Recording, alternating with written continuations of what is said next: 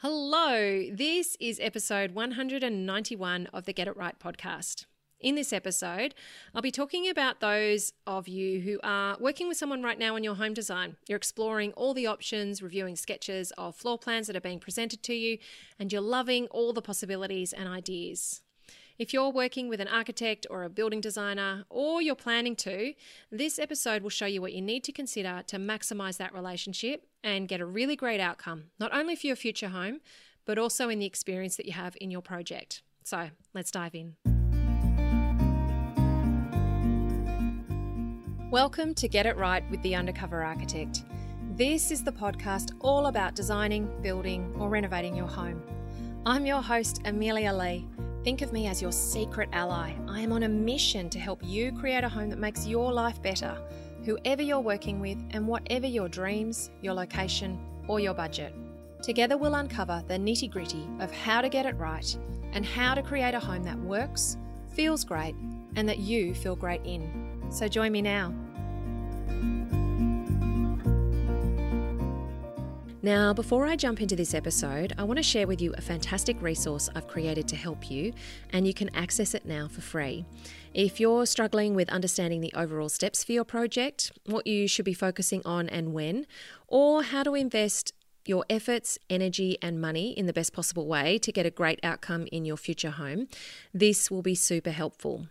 I've created a free online workshop called Your Project Plan, and you can watch it now head to undercoverarchitect.com forward slash project plan to access it and watch it online. I've also added some great bonus resources that I've made available for you, and they include the transcripts of all of the podcasts in this season, this Christmas 2020 season, packaged up in a fantastic e guide. You can find it all at undercoverarchitect.com forward slash project plan, and that's P R O J E C T P L A N, project plan, or one word. Go check it out now. Now, let's get on with the episode. Many homeowners work with a designer when they're planning their new home or renovation project. And what can vary is the type of designer that they use, the fees that they pay, and the scope of services that they access the designer for. Depending on the designer, their qualifications, and the type of work that they ordinarily do, the help that you source from them can actually be quite varied.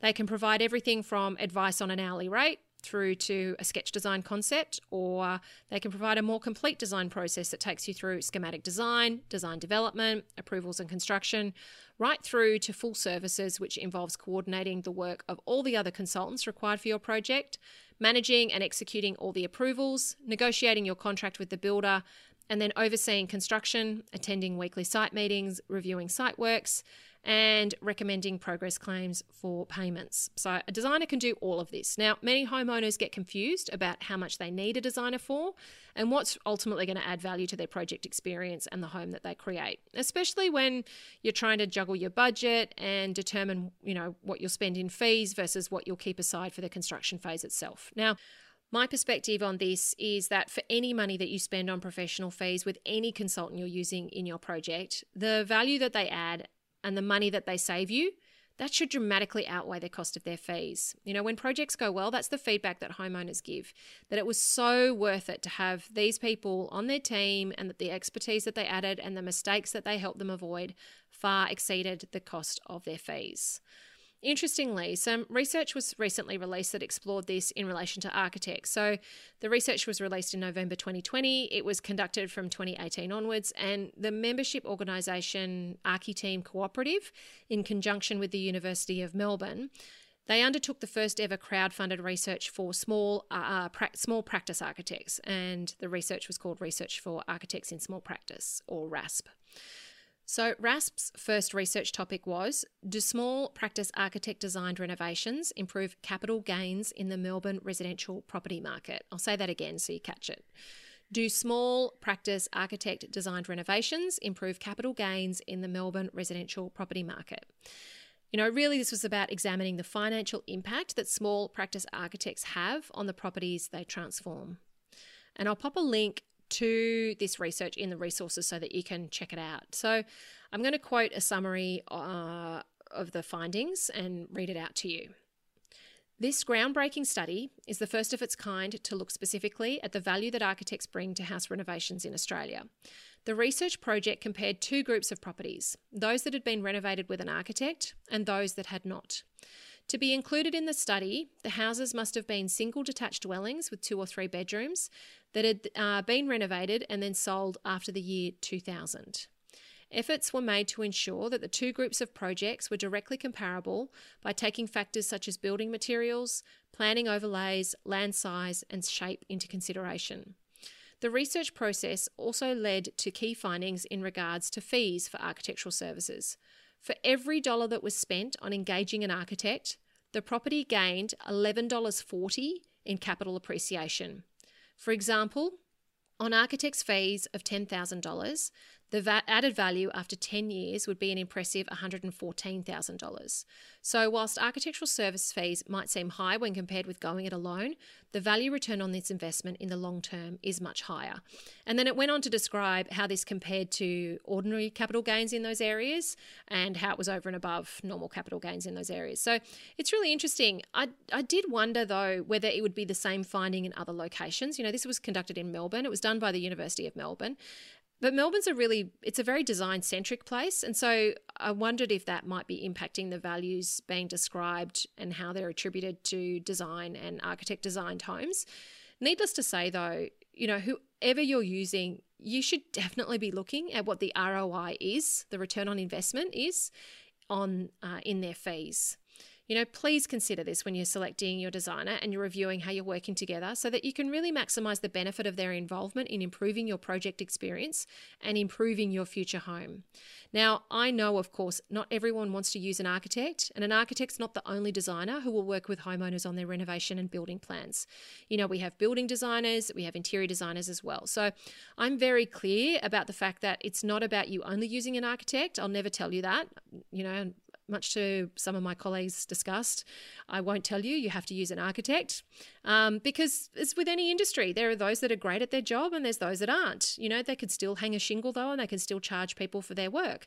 I'm passionate though about you choosing the best fit for your project and finding the right designer for you, and then you having the ability to check that they're actually taking care of you and providing you with quality guidance and professional advice, that you know what good service looks like, that you know what you can expect and demand from them.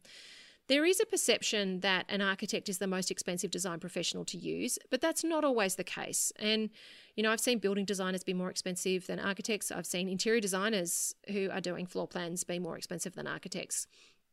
There's also a perception that architects only do high end homes and that you use then other designers for everything else, or that you only use architects when it's a complex project or it's involving complicated stuff, and then that you use other designers for everything else. But that's not the case. So it's always worth you doing your research, that you drop some of those preconceptions you might have about any of the designer roles in the industry, and you find out who's going to be right for you, your needs, and your project. Now, I'm going to mention more about these different industry roles as we dive a little further into the podcast so that you can understand more. So, let's first look at what this stage might look like when you're in the middle of it. Now, we've got these three metrics budget, fears, and stress. So, first is budget. Budget and budget management through the design phase, it's where a lot of projects come unstuck. Now, it's unfortunately very common that homeowners will work with designers for months and months on a design They'll emotionally fall in love with what they're creating. They'll mentally move into their finished home. They'll be planning the rest of their life post completion. And then it all goes to pot when the project goes out to tender and they discover that this design is more than their budget two, sometimes three times more, and then they can't afford this design that they've been investing time, effort, and money in for all of this time. So, you know, it's what the industry is notorious for. We all know the horror stories of this happening to so many. It seems far more common than not, and the fear of this happening to you when you're working with a designer is completely understandable. Of course, all of the information that I've previously mentioned about budget and what you might be experiencing in regards to your budget at this stage, uh, that's all relevant here. And, you know, at this point, you've hopefully set a budget, you have a means of testing it as the design develops, ideally by including a builder in your design team. And, you know, if you need help with how to do this and you want to understand more about how to do this, and how to choose the right builder, then the Choose Your Builder mini course will be perfect for you. But it's, you know, budget needs to be part of every conversation that you're having with your designer, definitely in this stage. If it's not, there's big red flags. So, what other fears are there at this point? Well, what can become a stronger fear here is that whether design you're actually falling in love with as you spend time and money on it, whether it's actually going to meet your budget expectations when it comes to contract time. And if you haven't been working with a builder in the pre-design phase and you're waiting to go to tender and you know get quotes once everything's done, then that can be a really strong fear. Now, there's also a fear as well of how you'll manage or prevent budget blowouts on site during the build. And then there's can be fears that the homeowner you know has that they just don't understand everything that the designer is doing and that things are going to slip under their radar and stuff will end up in their home without their knowledge it's a huge exercise in trust to work with an architect or a designer and so you know i do sometimes worry see homeowners worry that they um, that they won't be able to read the drawings or they won't be able to get sufficient confidence that things are going to be exactly as they imagine. So it's worth understanding that good designers will work with you to help you manage these fears and guide you through the process, ensuring that you have confidence. And ultimately to help you avoid dramas on site and help them avoid dramas on site that can happen, you know, if things don't turn out as you expected.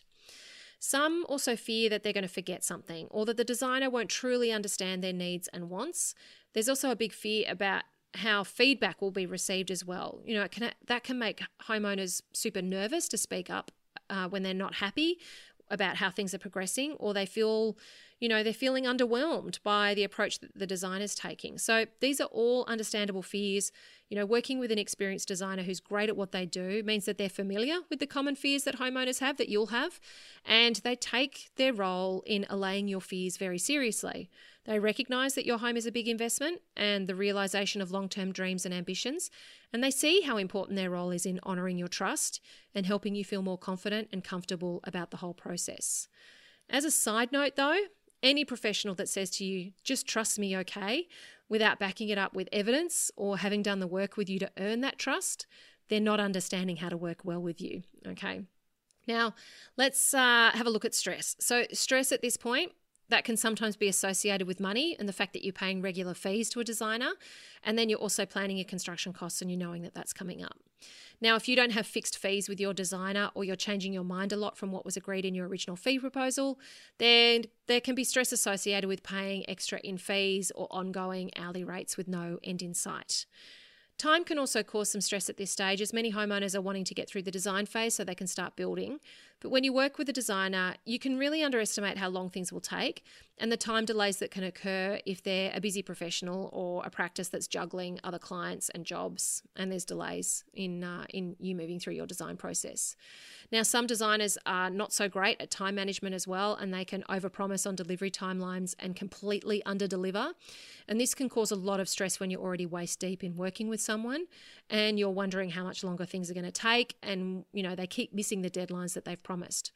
So it's always worthwhile being frank in your feedback when you find that your expectations are not matching reality and getting things out into the open. It's going to cause you far more, more stress if you stew over things that you want to say, but you're keeping quiet to be nice or polite, or you're hoping things that will right themselves and, and improve.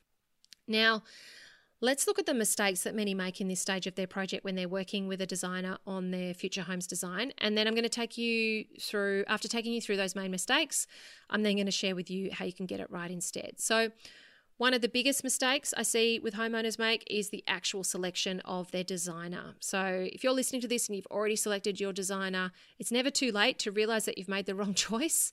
Um, and, you know, it's worth listening to this to see you know, how you can make a good choice if you're going to be choosing a designer soon. So, this actual selection mistake can be made from not understanding what the different roles are and, you know, then how you might vet those people, interview them, review their experience, the questions they ask, the way they review their, you know, the way that you review their fee proposal.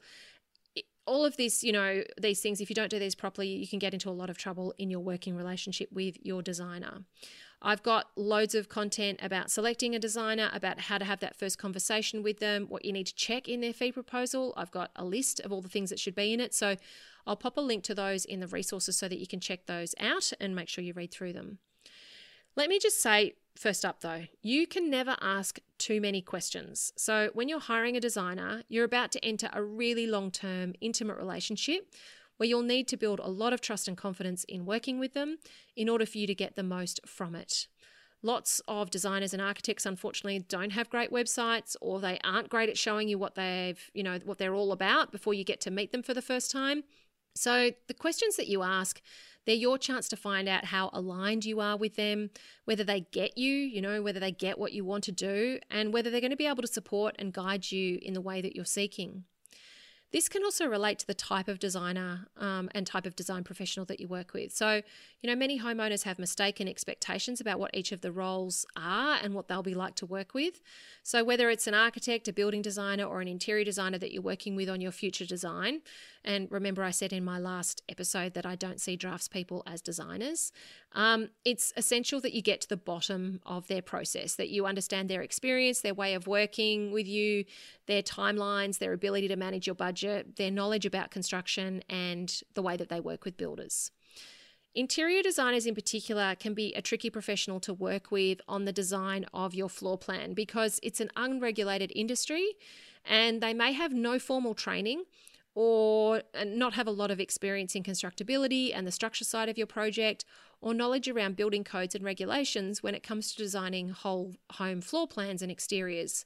Yet, I see loads of interior designers providing these types of services, um, and this can cause massive headaches for your project. Um, they might say that they do spatial planning and those types of things. So, they're still drawing up floor plans. So I remember being at a party once and I, I was getting into a conversation with a woman who asked what I did for work. It ended up that she was an event planner who also styled homes and she was now doing renovation projects for locals who really loved her aesthetic. And so she was actually asking me questions about pool fencing and the type of glass to use, plus a range of other questions about the build whilst we were at a party.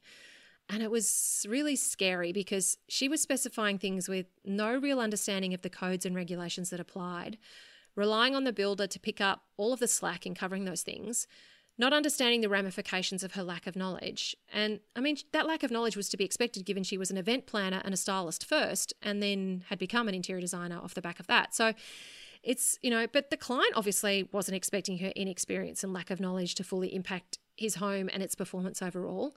She was calling herself an interior designer, and there's a range of expectations that come with that when a homeowner isn't educated about what it can actually mean.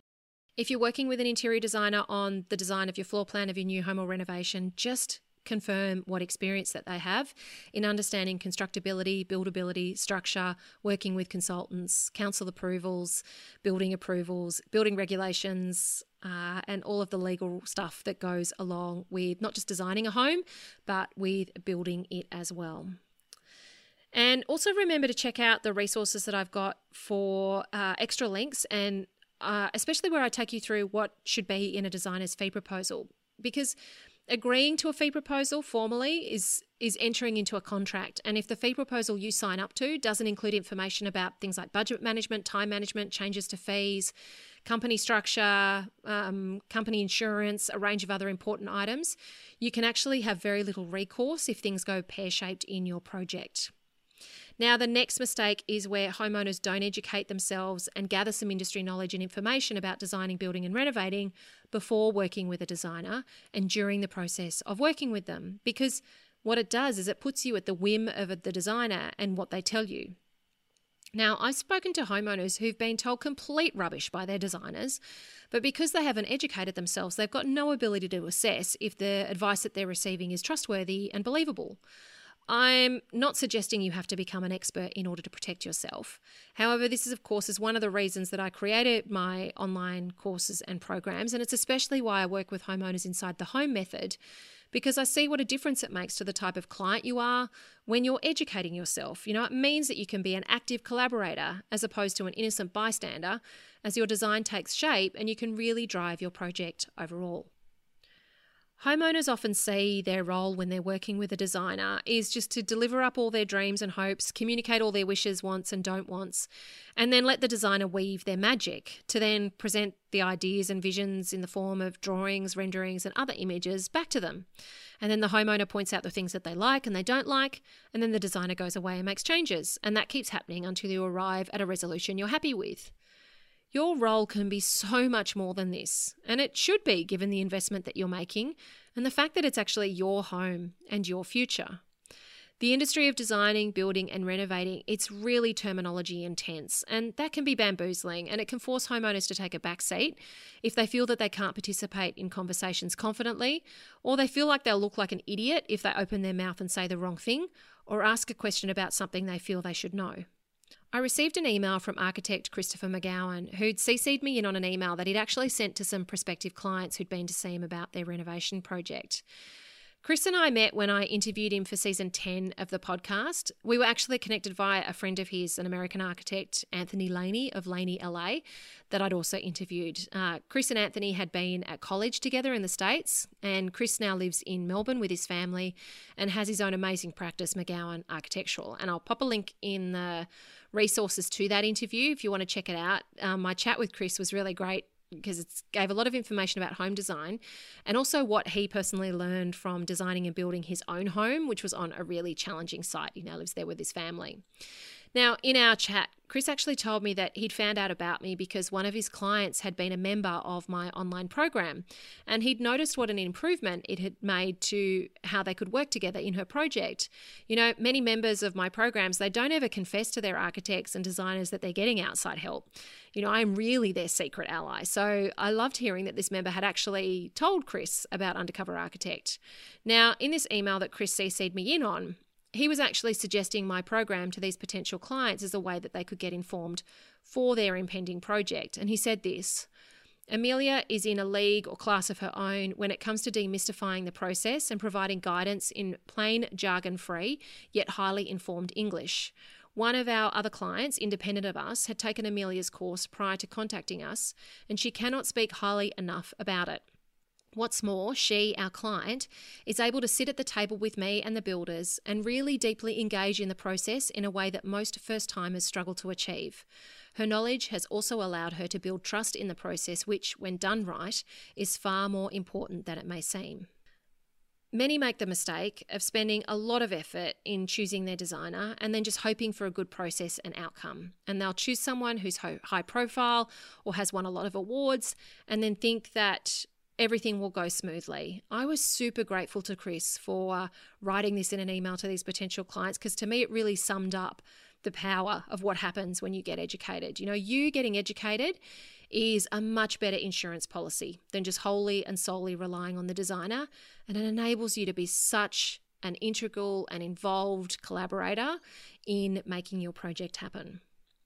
Now, the last mistake I want to mention, and there are loads, but these are definitely the most common I see, is that homeowners, uh, you know, many of them will approach their work with a designer as a silo activity when instead teamwork is a much better approach.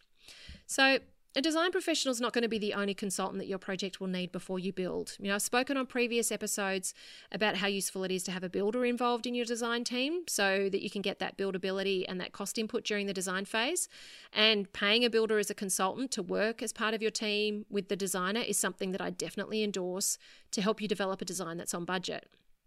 However, depending on your project, you could also need a structural engineer, you could need a town planning consultant, a building certifier, a geotechnical engineer, you might want a landscape designer or architect. You know, there's others that could be involved, totally depending on your site and on your project. So, what do I mean by a silo activity, silo, S I L O activity versus teamwork? Well, this again will depend on the type of professional design professional that you use and work with. As some design professionals, they'll immediately look to establish a team for your project and then coordinate their services whilst working on your design. Others, though, they'll only work with you on the design, and then you'll be responsible for accessing and coordinating all of the other help that you need in your project before you build. And this is the mistake that many homeowners make because they manage the activity as, as the homeowner, they manage all the activity of all these various consultants in silos running through things as sequential steps. So, what this will look like in practice is that you're getting your design done by the designer, you're having everything drawn up, and you're getting to the point where you're really, really happy with the design and everything's, you know, pretty much resolved and finalized. Then you find out that you need structural engineering. So, you take it to the structural engineer, but what they say is that the home needs, um, what the home needs structurally will mean changing some of the design. So you pay for the structural engineer to get them to give uh, their advice in drawings. You then go back to the designer to get them to update their drawings. And of course, they charge you extra fees for that because you'd already signed off the design. And then you take the design drawings and the structural engineering drawings that you now have to your builder and then they don't agree with what the structural engineer has done and or something that the designer's done and then they suggest you know also that if you did X, Y, and Z, you could access dramatic cost savings, particularly if some of the structural design is changed. That can be a big chance for structural. Uh, changing to st- the structural design can be a big chance for cost savings. And so then, of course, you say to the structural engineer, can we make this change? The builder's saying we can make this change. You know, will you still agree to that? They agree to the change, but of course the drawings then need to be updated, and that happens at extra fees. You most likely will need the design drawings updated again so that everything's fully coordinated and it's documented correctly. And then you can finally go back to the builder and they can do their final quote. So that's just a small example of what happens when a project is run in silos and you're the one coordinating all of that work. You know, that can mean huge time delays, extra fees, plus loads of frustration and stress. If you're the one coordinating all of this, it's going to be so easy for you to miss things and for you to have problems in your project. I often uh, have homeowners who say to me, um, you know, can I be an owner builder? I'm really good at organizing things. And my response always is, you may be awesome at organizing things, but it helps to know what you're actually organizing. Do you have that level of knowledge about organizing a house build? The same happens here in the design phase. You know, if you don't know what you're organizing or the steps that you need to follow, then you being the one that coordinates all of this work can be really challenging and it's easy to make mistakes. The flip side of this is to work with a designer who does full consultant coordination and who acts as the go between for all of your consultants. That way, these consultants can then be brought in during the design phase and they can input whilst the design is happening. So their input can be impacting the drawings the first time that they're done, not after they're all complete. Now, architects will generally do this as a matter of course, and some building designers will do it as well, but not all of them building a collaborative team it is it's a much better way to navigate your design phase and your project overall and getting uh, experienced professionals to coordinate all of this work uh, is is a far better outcome than you managing it through siloed activities now how do you get this right and avoid these mistakes. I've talked about designer selection, about not educating yourself so that you can be an active collaborator, and then doing your design phase as a series of siloed activities and not as teamwork. Well, the first way to get it right is to do the work yourself to first create clarity on your overall goals, budget, and what your home needs to do and to be to make your lifestyle and life better. Now, I spoke about this in a previous episode, but it is definitely critical when you're working with a designer. Getting clear on these things, it's going to set you up for much better communication with your designer from the outset. And then it's going to give you the ability to review and provide feedback as your design develops. Don't feel that you have to draw up and resolve your design though you know yourself before you start working with a designer. I've seen homeowners spend months sometimes years trying to resolve their the design themselves even though they plan to work with a designer. They're trying to solve all of the problems and they say the way that they think about what they want in their home is that they've got to draw it out first and try and see if they can nut out the problems and solve it before they hand it over to a designer. So they'll come to a designer with a full-blown drawing of their home and then it's a case of the designer saying well why did you come to me if you already had it all solved? And the homeowner will say, well, no, we don't have it all solved. We don't know if this is it or if there are better ideas available. But now everything's going to be benchmarked against this design and all of the effort you've put into it. And, you know, it could be the best solution, but it could also not be.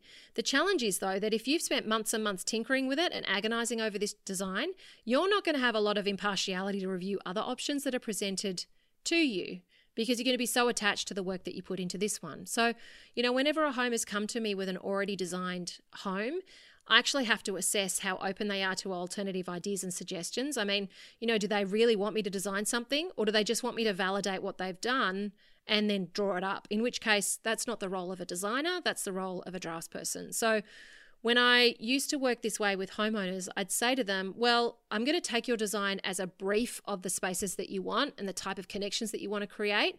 But chances are my design is going to look quite different. Are you okay with that? And then it's up to me to assess how honest they're being when they say, Of course, we're okay with that, and whether they're the type of person who really wants what they've just drawn up already. Now, some homeowners just want to design their own homes and create their own visions and be the one who gets to say, I made this, even if it's not the best design outcome. And, you know, that can be far more frustrating for all involved if they're working with a designer because they just won't surrender to the design process at all, even though that's the route that they've selected. So, if you're choosing to work with a designer and you've done all the research and work to hire them and find somebody who's a good fit, don't fight them on what they do well or don't and don't try to do their job for them. You know, they should push you. They should suggest things that you haven't thought of, and they should suggest things you even might not like. You know, that's part of working together. Of course, if they keep coming up with things that you don't like, you know, or not listening to you and presenting stuff that you've already said no to, then you're not seeing eye to eye, and there's sounds like there's a communication breakdown. But the idea of working with a designer is that they expand what's possible because they can interpret the vision that you have and they can create something that is beyond your expectations. So get clear on what you want. Package it up in a way that communicates it clearly to your designer. So this can be a slideshow, it can be a written document, it can be, you know, a Pinterest board, it can be a physical scrapbook. There's so many possibilities. But doing this work and then having that work to revisit during the design phase, it's going to be super helpful. It can be really easy for incremental cha- changes to be made throughout the design that little by little will shift you away from your original intentions. So you want to ensure that the designer is tracking your changes as the design is developed and also is revisiting this brief so that they're keeping your vision and your goals front of mind and that you are too.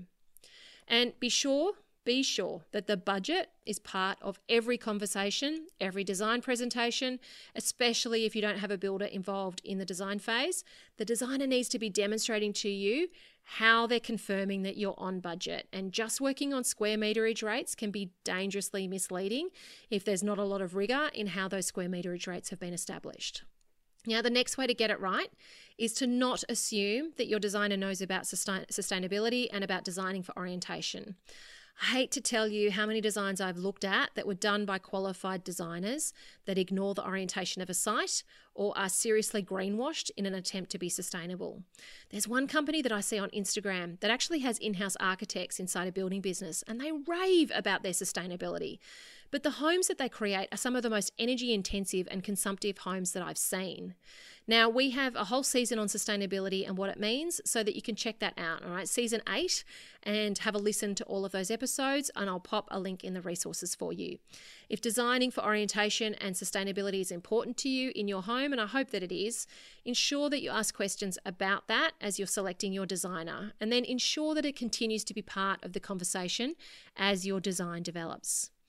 I, um, you know, I always find that designs that don't consider orientation, they'll be presented without a north point on the drawings, and designs that uh, that haven't thought about sort of functionality and flow, they're generally not furnished. So your designer should definitely be putting a north point on your drawings and request that they put uh, furniture into your floor plans, that actually draw furniture into your floor plans, because that's a surefire way to see how well the design is working overall and how functional it is and how easy it's going to be to move around. Now, the last thing I wanted to mention about getting it right is how you conduct yourself with the designer. I have two words for you, and they're these words speak up. It is crucial that you create a working relationship with your designer that's honest and open, where you can give frank feedback and always feel comfortable to discuss your thoughts with the designer. So many homeowners I speak to are wondering, you know, is it okay if I say this to the designer? And they're wanting permission to ask questions or to share their disappointment about the way something is happening in the working relationship. Many homeowners are worried about criticizing the design and providing negative feedback, and that it'll actually personally offend the designer. There's this t- tone of the designer being an artist and the design being an extension of themselves, you know, and some designers really perpetuate this idea, which makes it really difficult for you as the client to say, hey, I don't like this because it comes across as a personal attack on their creative expression, you know, on who they are. This is Dash. You know, you are not the patron of a tortured artist. You're a client paying fees to a professional for the service that they provide. You don't need permission to speak your mind about your home's design, and you don't need to fear that your designer will take it personally. It is essential that you bring things up as they occur to you, otherwise, molehills very quickly become mountains. So, I want to illustrate this with an example. I actually had a member of my online program, The Home Method they asked in one of our uh, Q and A's about the work that they were doing with a designer, and they just received back the first round of design ideas and presentation, um, and it was the first time they were seeing floor plans and ideas, and they were underwhelmed, and they said to me, you know, should we say something? Uh, we were expecting more detail. We were expecting sort of more. Um, but, you know, do we just not understand the process? Does the detail and all the extra stuff come later and we should just be patient? And what I actually explained is that designers can work differently to each other. So, the good ones, even as they're sketching up your floor plans, they'll be visualizing the three dimensional nature of your home. You know, they're designing volumes, but they're drawing floor plans but they may only represent you with floor plans at the beginning so as not to overwhelm you or to spend a lot of time making you know drawings of what they can see in their mind's eye just to simply have you say no we prefer that other option because they're chewing up your fees and it's important that they manage their time so that they don't do that now you may only see floor plan options until you give one the go ahead, and then you'll start seeing elevations and sections and more information and detail about the outside of your home. Other designers will, though, even at the early stages, be creating material that shows you both the plans and the form of the options that you're being presented. And some will create a bunch of drawings and also pull together a series of photographic images of examples to show the kinds of ideas that they're thinking about with your project and things like material choices and colors and about how space might be treated and glazing types and those kinds of things. And ideally, that's what your designer is doing. They might just be showing you the floor plans, but they're showing you supporting imagery that really illustrates what's inside their head and how they're envisaging that things will will look and feel and function even though they're just showing you floor plans at this stage. Now, not so good designers, they'll design your floor plan only and they'll not be thinking about it in three dimensions. And then when you get to a point where you finally agree to a floor plan they'll like, then that's when they'll figure out what it looks like on the outside, usually with not so great results. You know, this is one of the reasons that we have so many hip and gable homes that have really messy, busy roofs because for a hip and gable roof form to be uncluttered and simple and elegant in its design and not a mess of valleys and ridge lines and stepping in and out like those McMansions do, it actually means planning for the roof at the floor plan design stage. The floor plan drives the geometry of a hip and gable roof.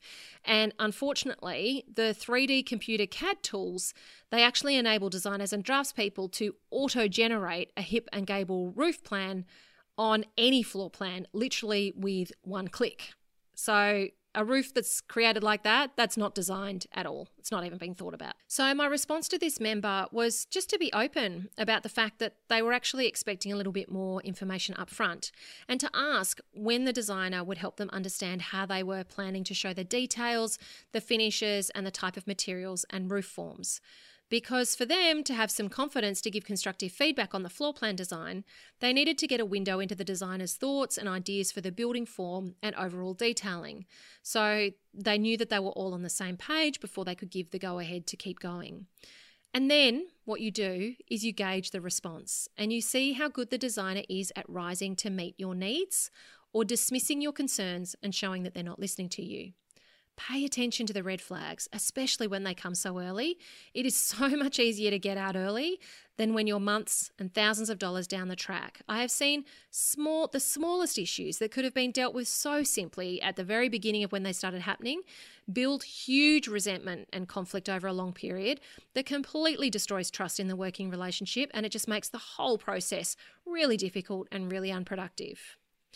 Now, I want to jump onto the my big action step. But before I do, I just wanted to mention that it's worth reviewing the other episodes in this season because the action steps that I mention in other episodes also apply here. So things like testing your design still apply when you're working with a designer. Of course, making sure your budget is rigorously set and tested is also important. So be sure to listen to the other episodes for more information. Now, a great action step at this stage, working with a designer, is to understand what else needs to be done before you build.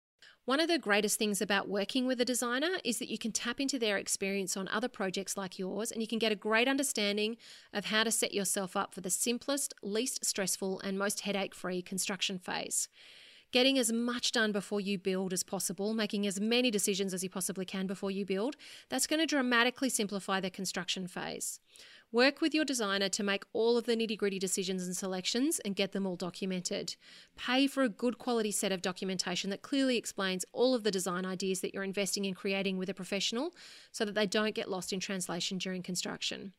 Determine what role your designer is going to play during construction, whether it's to be helping with site visits or be the main point of contact for the builder, or at the very least be available for you to call and respond to your queries at an hourly rate. Your design f- phase is, of course, where you get to turn all of the ideas and dreams into lines on a page that communicate what you want to those who need to know. But it's also where you get ready for construction. So use your designer's expertise and experience to get ready really well. Look, there's so much more that I could say about working with a designer. I actually believe that it's best way to create your future home, especially when you do the work of finding the right designer for you and you educate yourself so you can be an active collaborator. I know that it's not for everyone though, and so, you know, hopefully this has been a helpful episode and if you're thinking about using a designer, it's given you some insight into what you need to check and how you need to approach that.